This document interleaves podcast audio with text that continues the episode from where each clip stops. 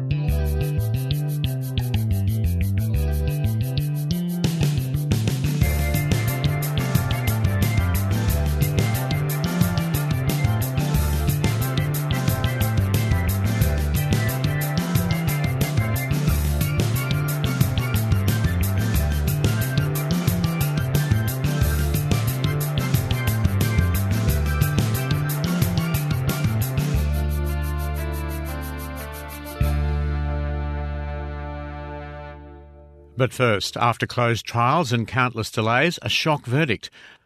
China has given Australian citizen Yang Hengjun a suspended death sentence. It's one of the most severe sentences ever imposed by China on a foreign citizen charged with espionage, charges which the Australian government and Yang's family say are baseless. Olivia Buie asked ANU research fellow Dr. Benjamin Herscovitch, is there a message China is trying to send in this to Australia? It is almost certainly the case that he is being treated especially harshly because of his previous employment, because of his political activities, and because he has become an Australian citizen. And China has a long track record of using what is effectively hostage diplomacy to pursue its national objectives. That is, seizing foreign nationals in China to deliver a political message to foreign governments. It seems like this was an expression of frustration on Beijing's part in an effort to punish an Australian for policy decisions taken by the Australian government that China didn't like. Speaking more about Yang, Yang's health has rapidly deteriorated in recent months. Is there any potential for a sympathetic release based on his health condition? It's possible.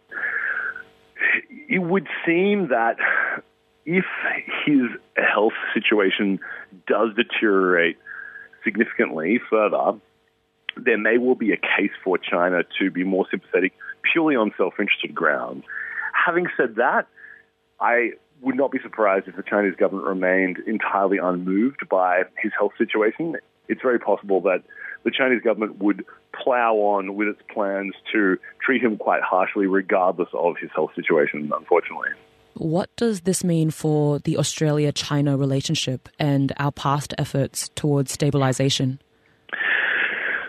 This sentencing of Yang Hengjun will result in a significant increase in diplomatic tension between Canberra and Beijing. Already there have been some really strong expressions of dissatisfaction by the Australian Foreign Minister and the Australian Prime Minister, and we expect that to continue. There'll be criticism of the Chinese government and criticism of this sentencing from Australia for the foreseeable future. That diplomatic dispute aside, though, the broader Australia China relationship will probably continue to improve. Beijing has indicated that it will remove the remaining restrictions on Australian goods, wine, lobster, and beef that were previously being excluded from China. That will probably happen in the first few months of this year. And the political and diplomatic relationship continues to normalize with high level diplomacy resuming its more regular rhythm between Australia and China. And the dispute over Yang Hengjun's sentencing probably won't impact those longer term trends to repair the Australia China relationship. But this sentencing will add another prickly point of tension between Beijing and Canberra, and The Australian government will be pressing Beijing on this issue regularly, both privately and publicly, and that will probably frustrate Beijing. And already we've seen the Chinese government respond, criticizing the way in which the Australian government has responded to the sentencing. So there'll be more diplomatic heat in the relationship, but overall, the relationship will probably continue along its positive trend line. Mm. And so, would you say that's your final word on how that's looking for Yang now? My final word is that the situation looks really grim, unfortunately. The Australian government has indicated that it will do all that it can and that it will agitate really hard on his behalf. And the Australian media and the Australian community shows no signs of leaving this case fall by the wayside. They look determined to press for his release, but Beijing will view his case in a very different light than Cheng Lei's case. And so I am not optimistic about the prospects for an early release. I think perhaps the most optimistic, plausible scenario is that he would have his sentence commuted to life imprisonment. Albanese did state leaning towards direct communications, perhaps quiet diplomacy. Would you say that that's the right route to take? Given the experience that Australia has had with Cheng Lei, it is important to do both the quiet direct diplomacy and the public diplomacy. So what that means is that it will be absolutely critical for the Prime Minister himself and all of his ministers to raise Yang Hengjun's case and to press it and say, this is a fundamental priority for Australia. But at the same time, if his case isn't in the media, there is a risk of it becoming less of a priority for Beijing and Beijing being less concerned about his case. So I think it needs to be a combination both of the private direct diplomacy advocating for his release as well as the public awareness raising diplomacy that highlights for Beijing that his plight will not be forgotten by the Australian people and that successive Australian governments and Australian publics will be calling on Beijing to release him. Australian National University Research Fellow Dr. Benjamin Herscovitch there speaking with Olivia Bowie. Whenever I want to catch up with current affairs in Australia, I head to thewire.org.au or I follow them on Twitter. I just search for The Wire Radio, all one word. And yes, they're on Facebook too. The Productivity Commission has today released a damning review of Australia's progress towards the national agreement on closing the gap. The report makes various recommendations, including government's share power with Aboriginal organisations and to give Indigenous people ownership of their Indigenous data. Gerard Mazza from Ngaarda Media asked Djugun and Yawuru Man Productivity Commissioner Romlie Mokak the role of the Productivity Commission in this agreement. The national agreement on closing the gap, signed in 2020, was an agreement that was made by all governments, so states and territories, the Commonwealth, as well as the Australian Local Government Association, representing 500 plus councils from across the country, as co-signatories to the coalition of peak Aboriginal and Torres Strait Islander organisations. The agreement essentially maps out a reform process in order to try to tackle the 19 odd targets, the targets that people might be most familiar with around out of home care, for example, life expectancy, education, those sorts of things. So our focus as the Productivity Commission, we have our role in reviewing and providing reports on how the targets are tracking um, are written into the agreement, and this is our first review. In general terms, is there sufficient progress being made in reaching that agreement? In, in short, um, Gerard, no. Our overall assessment is that governments have largely not fulfilled their commitments under the national agreement. And what we've found, uh, albeit there being pockets of reform and change, and we recognise that, nonetheless it's fairly piecemeal and highly dependent on, on individuals rather than the, the, the structural change, the systems change. So much of what we've seen in our review that we've done for over 18 months is that it's largely business as usual or a relabeling or a rebadging of business as usual. And what we're seeking through our recommendations is to really shine a light on areas that really do need um, attention and reform. So there are four recommendations that are made in the review. Uh, the first one is that power needs to be shared. Could you speak a little bit to that for us? So that's right. We've got four kind of thematic recommendations and then a bunch of actions that sit under and or within each recommendation. The central assertion, if you like, uh, it, it's a finding, but it's basically saying that without sharing power, governments sharing power with Aboriginal and Torres Strait Islander people and communities and organisations, there is little likelihood that the that we will see the success that we want to see in the agreement through the agreement without that sharing of power. I'll go to what sits within the agreement already. There's a, there are a number of partnerships, there are policy partnerships, and there are place-based partnerships. And the idea is that through these partnerships, getting getting everyone around the table, there will be um, shared decision making. That's another really key principle. What the Commission's saying is that if we don't take account of how power, where power sits, maintained or, or shared, there's very little likelihood that decisions will be jointly made. The second one, Jared, if I could go on. Yeah, um, please. Um, is about Indigenous data. So, Priority Reform 4 in the agreement speaks to the sharing of data at the regional level. And what we heard very plain, very loud, very clearly from Aboriginal Torres Strait Islander people and interestingly from some within government, was that that was completely insufficient. And what we really needed to do is to have a good look at who, who controls data, who makes decisions about what data has meaning and relevance, how data is managed, how data is honoured, and then, you know, who has access and what its use look like. Let's move to the third recommendation then, which says mainstream systems and cultures need to be fundamentally rethought. So we saw lots of instances kind of characterised by this bit of an attitude around government knows best. Um, that's just wrong-headedness. And it doesn't have to just be Aboriginal and Torres Strait Islander communities. You know, it can be any community. So this this is basically about valuing the knowledges of those who are living the experience. So the kind of engagements that governments have, the way in which governments think, one of the Priority Reform 3 requires of government to identify and eliminate racism, discrimination, unconscious bias, tackle unconscious bias. And the fourth recommendation is, is around accountability. Within the agreement, there is a commitment made by governments uh, to establish what's called an independent mechanism.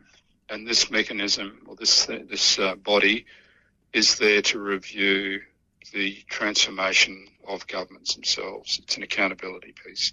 Productivity Commissioner Romlie Mokak there, speaking with Ngaarda Media's Gerard Mazza.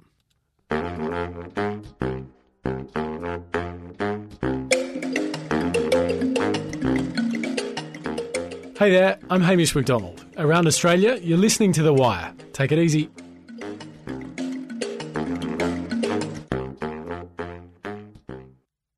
Former ACCC Professor Alan Fels today released the report into price gouging. The report recognised that people are paying too much for many necessities. Stephen Hill asked Professor Sanjoy Paul of UTS Business School whether there needs to be greater disclosure in the way in which organisations are pricing their products and services.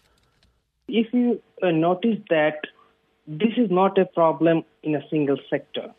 So what the inquiry found it is a problem for multiple sectors, and they included that aviation, banking, healthcare and healthcare, electricity, supermarkets and food sectors, and electricity, sorry, electric vehicles.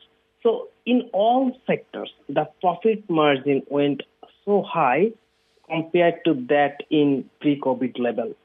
So that's why uh, it is a big problem here we don't have that level of transparency why that pr- price went up. For example, if you see the inflation, we know that inflation went up too. And since then, it has been gradually going down. But if you see the prices, is gone up well above that inflation level. For example, food prices. Why that increase is so high and that hurt all Australian households. And moreover, we don't know what are the reasons behind that increasing price. Chief Economist at the Australian Institute, Dr. Greg Jericho, suggested that many large companies have taken advantage of the volatility during the post COVID transition to increase the costs of goods and services. You're right. One of the big factors that he really saw, especially in, in areas like um, groceries, the grocery sector, is this excuse inflation where when inflation is rising faster than normal, when it's going up at about 5 6% a year, people kind of aren't as questioning of increasing prices of bread and milk and, and other things as they normally would be. They just think, oh, well, I guess that's inflation. Professor Paul of UTS said that the Fels report argued for more active monitoring of pricing of many goods and services. So if you look at the report, they found many things. For example, lack of market competition is one of them. But there are some other things. For example, questionable pricing. Dr. Jericho of the Australian Institute similarly support a pricing practice that provides more transparency for consumers and producers. And so there's always this belief that we get often from the business sector of saying, oh, well, if prices go up, businesses have to pass on those costs. Otherwise, oh, their profit margins might go down. It's like, well, uh, workers' real wages are going down, but we apparently businesses their their real profits aren't about to fall. You just talked about that, that there is a lack of price transparency. I'm seeing this with grocery prices. I believe the Reserve Bank groceries have gone up 20% since 2020. Yeah. Yep. So are there ways in which uh, these prices can be much better monitored? Oh, absolutely. Because at the moment they're, they're not. The ACCC, it's not their job to, to look at prices. Their job is to look at anti-competitive behaviour, which generally results in high prices, but it's not their their remit. We don't really have any laws that actually prevent companies from charging high prices, charging higher prices than they need to. So long as they're not colluding in doing that, they can kind of do it. And the problem is with our, especially with our grocery sector, as everybody knows, you know, Coles and Woolies don't have to actually collude because they, get they it's all sort of set in place. You'll see things where They'll compete over everything else except for pricing each other. There's never a price war. Dr. Paul argued that Dr. Fels is correct in saying that there is currently a rockets and feathers effect, with businesses eager to jack up prices, but reluctant to drop prices when cost pressures drop. The report found that when there are supply chain or cost issues, businesses increases their price, but when those issues are resolved, they don't reduce the price. And that is a big problem. Once they set the higher price, it tends to stay for a while, and consumers are the you know, you know most sufferer here because they continue to spend more, and cost of living pressure increases uh, because of those uh, you know increased price happening for a long time. One is protected. For example, if you see that grocery code of conduct, it's currently voluntarily, and this report recommended that it must be uh, mandatory to make sure that farmers are protected because farmers accuse uh, supermarkets and food processors that they make too much profit from a, from their crops. But what businesses can do, at least they can disclose their profit margin in terms of the product categories, make sure that consumers are not paying more. So this is something they can do at the beginning, but monitoring and regulating the prices is very important at the same time. So, is there any other areas that you don't think that the, the report picked on that could really help um, that the government should act on in dealing with price gouging?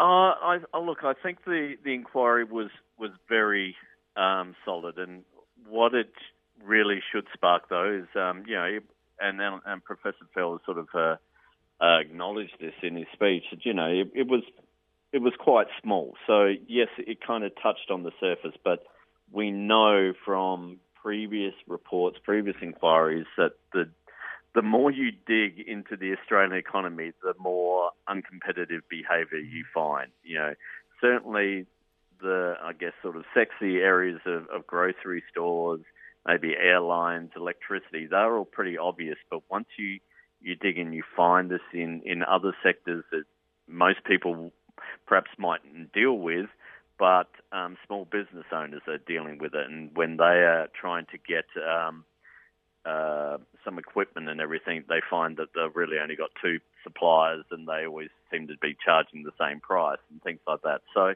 it really should just be something that that focuses the government to act and actually not just limit it to the grocery inquiry that has got uh, happening now under um, uh, I've forgotten his name. Sorry, um, Craig Emerson, um, but actually should become a broader and a permanent uh, body that actually is a commission on prices and competition and is actually able to investigate this. Stephen Hill there with that report.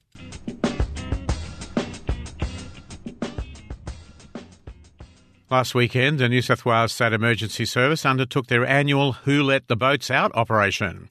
The operation, which makes headlines each year, consists of the SES teaming up with other emergency services such as police, fire, ambulance, and marine rescue. Ben Tompkins asked Adam Jones, Senior Media Officer from the New South Wales State Emergency Services, what the operation involved. Over the weekend, New South Wales SES conducted a multi agency flood boat exercise designed to enhance flood rescue and flood support operations. We had over 200 uh, vessels participating from nine emergency services, uh, with about 750 rescue professionals and incident management staff uh, running them across the whole entire state. We had 80 different locations with boats out there practicing flood rescue so that when the community needs us, we can get out there and assist. This event makes news headlines every single year. Why is this event so significant? The New South Wales SES loves running this event because it, it pulls all of our multi agency partners in uh, and gets us working together all year long out in the field helping the community. We work with our emergency service partners. Uh, and this is a great chance, as well as a lot of other exercises, where we get to get out there and practice our skills uh, so we can work seamlessly together as you say, this event involves uh, cross agency collaboration. And what are some of the findings uh, from an event like this in relation to how that cross collaboration works? In the last year, the New South Wales SES has conducted 197 flood rescues. A lot of those, we haven't just been the only agency that's come up so we get together at these type of events and it really allows us to know the capability of our, our partners, them to know us. And that means that when we arrive on these scenes, we can work seamlessly together to conduct the rescues and look after our community. What are some of the skills that are taught or maintained during an event like this that could be used to reduce the harms to communities during times of flood? So the participants get to get out there and practice in their vessels, maneuvering, launching, docking vessels, search and rescue, recovering persons from water, uh, radio communication, fire drills, and navigation. But it's not just our field personnel that get to get out there, it's also our incident management that really get to, to put their uh, skills to the test with over 1,800 jobs being put through uh, in three hours through this incident management and them having to task out all those 200 uh, vessels. It's a really busy time that they had, and we came off really well over the weekend. A lot of people have been doing it for the first time. A lot of those people were already skilled in it, and then our, our obviously very skilled people were acting as mentors, and that really allowed everyone to get a big experience, meaning that we can get out there and assist when it does actually happen. And with storm season fast approaching or already upon us, uh, what advice would you give to people during this time? Floods and storms can happen uh, at any stage of the year. Storm season definitely sees a lot more coming, but we're asking the community always to be prepared. Know what your risk is, depending on what it is that's coming. You know, we often have these hot summers where we get big storms in the afternoon along the coast. Uh, and we see flash flooding from that. So it's really important whether it's an afternoon storm or a big weather event that's actually hitting, or whether it's a windstorm, that you know what the dangers can be. Go to newsouthwales.ses.gov.au uh, to find out. And if you need assistance, give us a call on 132500. If it's life threatening, call triple zero. Adam Jones, Senior Media Officer from the New South Wales State Emergency Service, speaking there with Ben Tompkins.